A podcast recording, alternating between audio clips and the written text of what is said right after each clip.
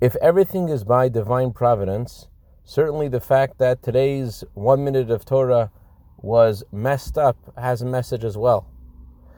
Good morning.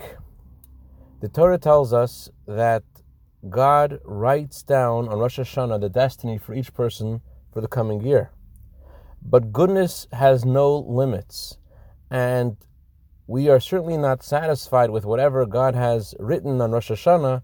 We want to increase the blessing. We want Mashiach now. So, what can we do to increase on God's blessing? What if that first file that was arranged for me is not the one I want? How can I up the game? So the Torah tells us that there are three things that we could do to change the blessing for the year. And they are teshuva, tefillah, and tzedakah.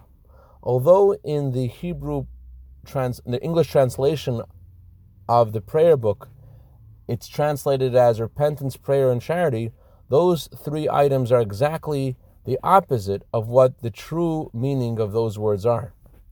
Teshuva doesn't mean to change and repent. Teshuva means that you're good and come back to who you are. When you decide to become more observant of Torah, you're coming closer to your inner self. Get closer to you. Tefillah doesn't mean to ask God and to pray for something. Tefillah means that even if you have everything you need, you still want to daven and you still want to do tefillah because you want to be close to God. Tzedakah doesn't mean to be benevolent and charitable and to do something that's excessive. It's not charity. The root of the word tzedakah is tzedek, which means the right thing. When I share what God gave me, I'm not being exceedingly kind.